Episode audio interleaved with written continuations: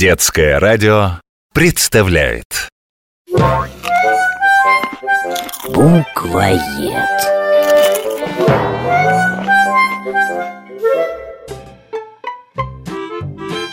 И куда могли деться мои очки?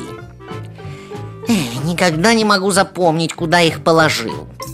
В книгохранилище нет, в читальном зале нет, даже в библиотечном буфете и там нет. Может, Сима их видела? Надо у нее спросить. Сима, ты дома? Привет, Остап! С удовольствием пригласила бы тебя в гости, но боюсь, в мое жилище у тебя не поместится даже голова. Мне не нужно заходить к тебе в гости. Мне и снаружи отлично видно, какой у тебя в норке беспорядок. Сима, я же учил тебя быть аккуратной. Когда все вещи лежат на своем месте, тогда и мысли в голове упорядочиваются. Никакой у меня не беспорядок. Я прекрасно знаю, что у меня где лежит. Вон там лежат сырные хлебные корочки, сухарики, сушки и крошки печенья.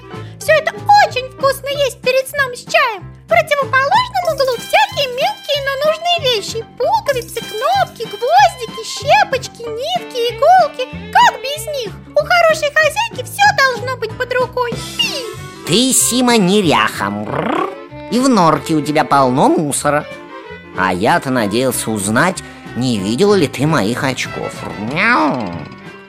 Кстати, а знаешь ли ты, что раньше в русском языке было слово «ряха»?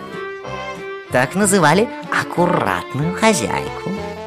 Это слово произошло от глагола «рядить», то есть делать все по порядку. Очки, держи. Ты их забыл в отделе рукописи, когда изучал черновик какого-то великого романа великого писателя. Сима, какая ты молодец, что нашла мои очки А то я без них как без лап И я так тебе благодарен Так значит, ты говоришь, что я неряха.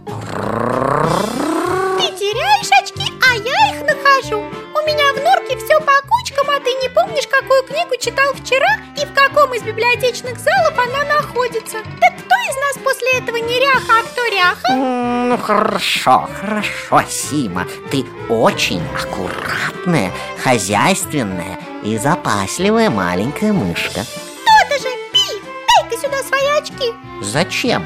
Я к ним шнурок приделаю. Тогда ты сможешь носить их на шее и больше не потеряешь. Благодарю тебя, Сима Это прекрасная идея